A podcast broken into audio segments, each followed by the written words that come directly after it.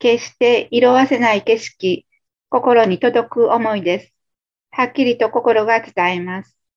形のない世界、思いの世界に生きている私たちだということを本当に知っていきましょう。日々、気分よく楽しく生活をしながら、心の針の向け先を絶えず管理です。自分の心を縛るのではなく、そうすることが、そうできる今が嬉しい、ありがとうという思いでいてください。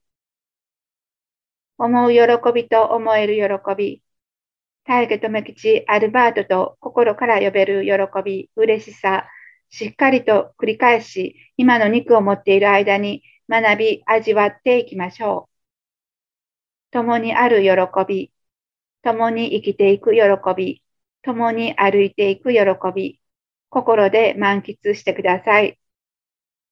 帰っておいで、帰ってきなさい。待っています。と伝えくる波動を心で受けてください。